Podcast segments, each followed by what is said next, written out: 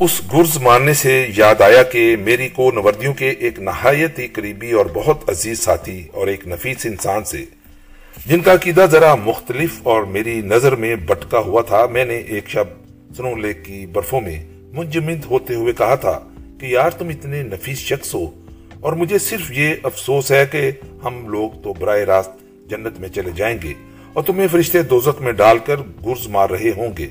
تم اتنے اچھے انسان ہو کہ تمہارے ساتھ ایسا نہیں ہونا چاہیے۔ لیکن تمہاری برگشتگی کے باعث ہوگا۔ تو وہ ساتھی کو نورد نہایت اطمینان اور گہرے یقین کے ساتھ کہنے لگا تاڑر صاحب، یہ تو روز آخرت پتا چلے گا کہ فرشتے کسے گرز مارتے ہیں، مجھے یا آپ کو۔ تو ہر شخص یہی یقین رکھتا ہے کہ گرز مجھے نہیں، مجھ سے اختلاف رکھنے والے عقیدے کے شخص کو مارے جائیں گے۔ میں نے ایک تیس برس پیشتر کی سرد رات کا قصہ اگر آپ کو سنایا ہے اور اس کی تفصیل میں چلا گیا ہوں، تو صرف اس لیے کہ ان قدیم تہذیبوں کی شانداری دیکھ کر مجھے وہ صحیح صاحب بے حد طرح یاد آئے۔ اپنے آپ کو ایک تابوت کے ڈکن پر پہچانتے ہوئے، قدیم بابل، نینوا، سمارا، ایران، یونان، روم کے نقش اور آثار دیکھتے ہوئے مجھے وہ سعید صاحب بہت یاد آئے۔ جو میرا ایمان ہے کہ اگر فوت ہو چکے ہیں، تو جہنم کے کسی بڑکتے ہوئے گوشے میں، اپنی سوچ کی پاداش میں جل رہے ہوں گے۔ تو میں ان جہانوں میں داخل ہوتا ہوں جو اس سردیلی رات میں سعید صاحب نے بیان کیے تھے۔ اور ان کے زوال کا ذمہ دار مذہب کو ٹھہرایا تھا۔ میں ان تہذیبوں کو ایک اکتا دینے والی تفصیل کے ساتھ بیان کرتا ہوں۔ آپ پر لازمی نہیں کہ آپ یہ تفصیل دل پر جبر کر کے پڑھیں۔ اگر آپ کو فنون لطیفہ اور تہذیب کے ارتقاء سے چندہ دلچسپی نہیں ہے تو بے شک بیزار ہو کر ورک پلٹتے جائیے۔ اور جب یہ بیان اختتام کو پہنچے تب اطمینان کر لیں۔ یہ ایک میں اقرار کرتا ہوں۔ ایک اکتا دینے والی تفصیل ہے۔ میٹروپالیٹن کے ٹکٹ کاؤنٹر سے اندر داخل ہوتے ہی آپ ایک بلند نیم بیزوی چھت تلے آ جاتے ہیں جہاں رومی اور یونانی زمانوں کے تراشیدہ متعدد پرشکو اور شاندار مجسمے آویزہ ہیں۔ وہ تو ظاہر ہے خاموش ہیں، کچھ بیان نہیں کر سکتے۔ البتہ میوزیم گائیڈ ان کی تاریخ اور فنی باریکیوں کے بارے میں بیان کرتے چلے جاتے ہیں۔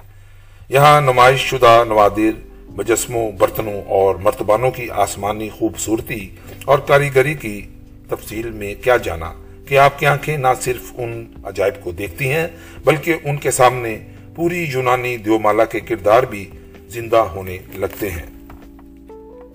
چلیے، میں ان میں سے صرف دو مجسموں کا انتخاب کرتا ہوں جو کسی دوتا یا شہنشاہ کے نہیں، بلکہ عام ہمارے جیسے گلیوں میں بٹکنے والے لوگوں کے ہیں۔ پہلا مجسمہ ایک بوڑھی اور ضعیف عورت کا ہے۔ ڈھائی ہزار پیشتر کے سکندریہ میں بٹکنے والی بوڑھی عورت۔ تھکاوٹ اور زوف، اس کی شباہت اور بدن پر ایسا کہ وہ جھکی جا رہی ہے۔ ہاتھ میں تھامی ٹوکری میں کچھ سبزیاں اور چند مرغیاں ہیں۔ جنہیں فروخت کرنے کی خاطر اسے منڈی میں جانا ہے اور وہ چل نہیں سکتی۔ بے شک وہ تہذیب اعلیٰ اور عرفہ تھی، لیکن اس مجسمے کو دیکھ کر احساس ہوتا ہے تب بھی بندہ مزدور کے اوقات بہت سخت تھے۔ دوسرا مجسمہ پردہ پوش رکاسا نام کا ہے۔ سیاہ پتھر سے تراشا ہوا ایک نسوانی بدن جو ایک چادر میں ڈکا ہوا ہے سر سے پاؤں تک۔ روپوش ہے۔ اس کی چادر کی سلوٹیں گویا زندہ ہیں، حرکت میں ہیں۔ اس کے اندر جو بدن ہے، اس کی ہر سانس سے چادر میں سلوٹ پڑتی ہے۔ اور اس کے اندر جو روپوش بدن تحریک میں ہے، وہ یوں چادر میں نمایاں ہو رہا ہے کہ کچھ دیر اپنی توجہ کو بٹکنے نہ دیجیے اس سیاہ مجسمے پر مرکوز رکھیے تو چادر اوجل ہو جاتی ہے اور کاسا کا بل کھاتا بدن بے لباس آپ کے سامنے آ جاتا ہے۔ رومی حصے میں ایک اور حیرت منتظر تھی۔ پومپی آئی کا شہر، جو دسوسس کے آتش و شاہ کے پھٹنے سے مکمل طور پر لاوے میں دفن ہو گیا تھا، وہاں کی ایک شہانہ رہائش گاہ کی ایک خوابگاہ اپنی اصلی حالت میں جو کی تو موجود ہے اور آپ اس کے اندر داخل ہو سکتے ہیں۔ پگھلے ہوئے لاوے نے اس خوابگاہ کو بھی باقیہ شہر کی مانند آگ کی قبر میں دفن کر دیا تھا اور جب ہزاروں برس بعد اس شہر کی خدائی کی گئی تو حیرت انگیز طور پر بالکل محفوظ تھی۔ تو یہ خوابگاہ اپنی اصلی حالت میں پومپی آئی کی بجائے نیو یارک شہر میں ہے۔ دیواروں پر اس عہد کی تصاویر آویزہ ہیں جن میں لوگ بھی ہیں اور شہر کی عمارتیں بھی۔ فرش کی تزئین موزیک کے ٹکڑوں سے کی گئی ہے۔ اور یہ ایک ایسا دل فریب، نقش و نگار والا فرش ہے کہ اس پر قدم رکھنے سے گناہ ہوتا ہے۔ میں جب اس خوابگاہ کی قدامت میں داخل ہوا تو یکسر تنہا تھا۔ چونکہ یہ ایک نیم تاریخ کونے میں قدر پوشیدہ تھی، اس لیے بیشتر سیاہ اس کے وجود سے غافل آگے بڑھ جاتے تھے۔ اس کے اندر میں نے ایک سکوت ٹھہرا ہوا محسوس کیا، جو عاطف شاہ کے لاوے میں دفن ہونے کے بعد اس میں ہزاروں برس تک ٹھہرا رہا۔ سلگتی راگ کی ایک مہک موجود تھی۔ ایسی خوابگاہوں میں تا دیر ٹھہرنا مناسب نہیں ہوتا۔ کہ آ جانیے کب کوئی منتظر آتش فشاں پٹ جائے؟ اور لاوا آپ کو بھی راگ کر کے اس میں دفن کر دے۔ ویسے دفن کر دے تو آپ یوں گمنام تو نہ رہیں۔ ہزاروں برس بعد کسی میٹروپولیٹن میوزیم میں، اس خوابگاہ میں، آپ کا سوختہ ڈانچہ بھی آرام کرتا نمائش پر ہو۔ کہ یہ کوئی اوارہ گرد ادیب تھا، اس خوابگاہ میں زیادہ دیر ٹھہرا رہا۔ فرش کے نقش و نگار میں کھویا رہا۔ اور یوں آتش فشا کے پٹنے کی آواز اور پومپی آئی کے لوگوں کی چیخو پکار بھی نہ سن سکا۔ اور بے خبر دفن ہو گیا۔ اس کے نام کا علم نہیں ہو سکا۔ سنا ہے، بہت مشکل تھا۔ ویسے میں نے اپنی آنکھوں سے دو سو بیس کے آتش فشاں کو پھٹتے دیکھا ہے۔ اس کو لاوا اگلتے دیکھا ہے۔ رات کا وقت تھا۔ آس پاس کا سمندر اتھا تاریکی میں ڈوبا ہوا تھا۔ ہمارا جہاز ایک ڈینیس سیسلی کی تنگاہ میں سے گزر رہا تھا اور دونوں جانب مہیب چٹانوں کے سائے تھے۔ تب تاریکی میں سے ایک پہاڑ کی چوٹی سلگتی دکھائی دی اور پھر اس کے اندر سے جیسے آتشین انار پوٹ رہے ہوں، لاوا بلند ہونے لگا۔ جہاز پر سوار ارب مسافروں نے النار النار کے نعرے لگائے۔ اس منظر میں ایک عجیب حیبت تھی۔ سمندر میں ہولے ہولے سرکتا جہاز اور اس کے عین اوپر گپ اندھیرے کے سیاہ کینوس پر آگ کی بارش۔ آنکھوں کو خیرہ کرتی ہوئی پھول جڑیاں۔ کبھی وہاں بالکل تاریخی چھا جاتی، چپ ہو جاتی اور ایک مختصر وقفے کے بعد یکدم تاریکی کے پردے کو اناروں کی آگ روشن کرنے لگتی۔ اپلتے ہوئے آسمان کی جانب، چھوٹتے ہوئے لاوے کی آگ روشنی پورے عرش کو روشن کر دیتی۔ مسافروں کے چہرے دکھائی دینے لگتے۔ یہ وہی دو بیس تھا جس نے اس خوابگاہ کو، جس کے اندر میں تنہائی میں تھا، اپنے لاوے میں ہزاروں برس پیشتر دفن کر دیا تھا۔ روم اور یونان کو میں نے شتابی سے فارغ کر دیا، پھر اس سیکشن کا سراغ لگایا جہاں ان سے بھی کہیں قدیم تہذیبوں کے آثار تھے۔ ایسی تخلیقی حیرتیں نمائش پر تھیں جو پانچ، چھ ہزار برس پیشتر وجود میں آئی تھیں۔ اور انہوں نے آج کی دنیا کے پسماندہ علاقوں میں جنم لیا تھا۔ ایران، عراق، شام، ترکی اور دریا سندھ کے کناروں پر پاکستان میں انہی خطوں نے انسانی تمدن کی اولین بنیاد رکھی تھی، حروف تہجی۔ مجسمہ سازی، ذرات، فن تعمیر اور وہ سب کچھ جو انسان کو ایک جانور سے ممتاز کرتا ہے، اسے اشرف المخلوقات بناتا ہے۔ وہ سب کچھ انہی خطوں کے باسیوں کے موجزے تھے۔ اور آج یہی خطے نفرت اور جنگ کا شکار ہیں۔ مغرب کی جانب سے اکثر یہ آواز اٹھتی ہے کہ ہم اپنی تہذیب کا دفاع کر رہے ہیں۔ ان لوگوں کو تہذیب سے روح شناس کروا رہے ہیں۔ یہ نیم ویشی لوگ جو جمہوریت سے واقف نہیں یہ دہشت گرد۔ میرا خیال ہے، بلکہ مجھے یقین ہے کہ آئندہ چند برسوں میں یورپ اور امریکہ کے عجائب گھروں میں شاید میٹروپولیٹن میوزیم میں بھی کچھ گران نقد اضافے ہوں گے۔ بابل شہر کے دروازے میں کوئی ایک، اس کے مولک باغوں کا کوئی ایک شجر، کوئی چھ ہزار برس پرانا منقش مرتبان، کوئی شراب کا شاہی جام، نمرود کے محل کا ستون، نینوا کا کوئی شہانہ گر ہارون رشید کے عہد کے لبادے الف لیلہ کی کوئی کہانی، بنو امیہ کے کسی محل کی زبائش آئندہ چند برسوں میں نمائش پر ہوں گے کہ امریکی حملے کے بعد بغداد کا بے مثال میوزیم لوٹ لیا گیا تھا۔ امریکی فوج اس لوٹ مار کے خاموش تماشائی تھے۔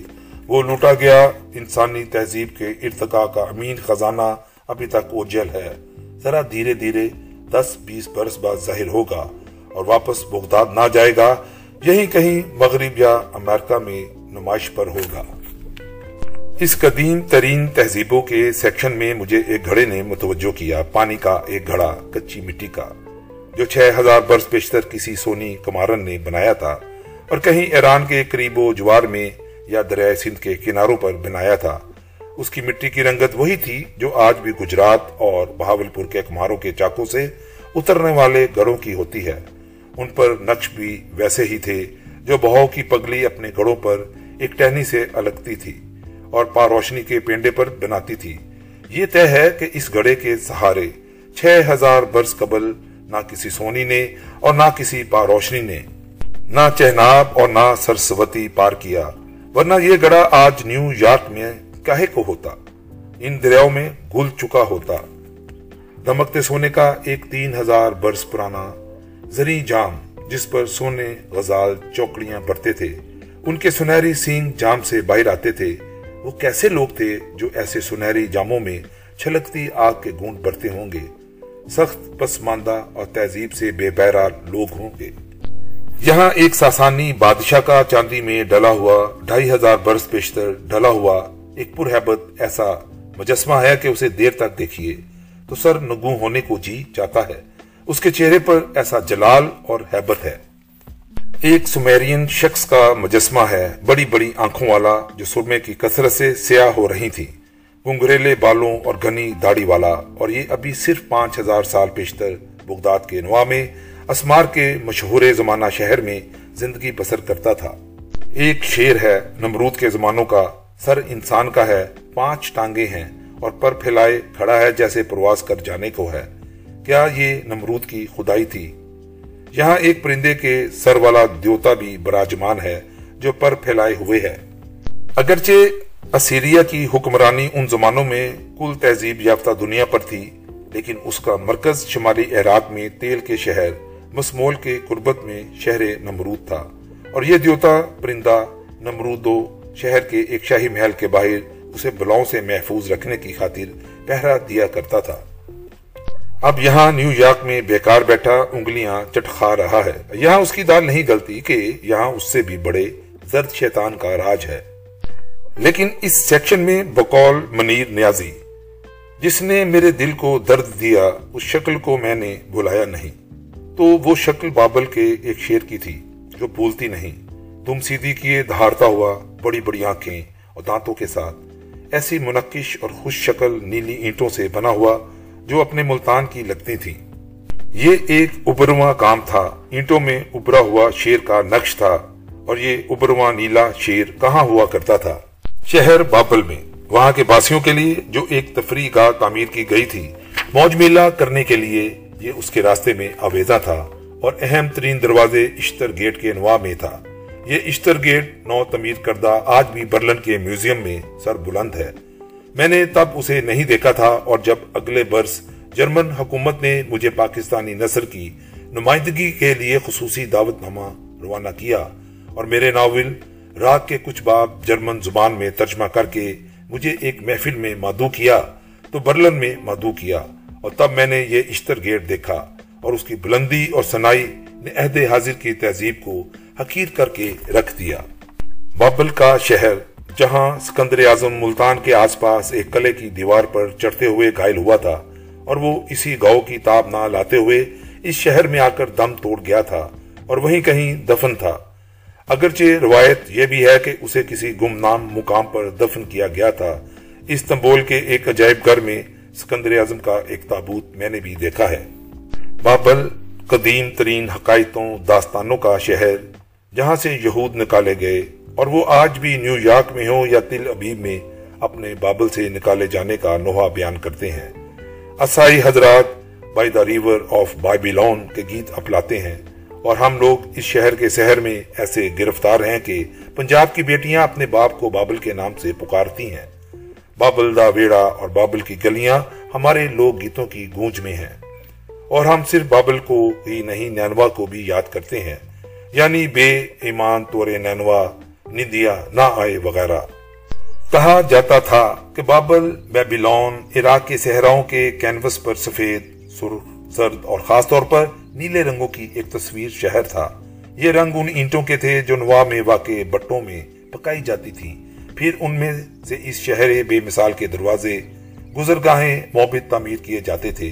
انہی اینٹوں کی مصورانہ کاریگری سے وہ شیر اور مختلف جانور تخلیق کیے جاتے تھے۔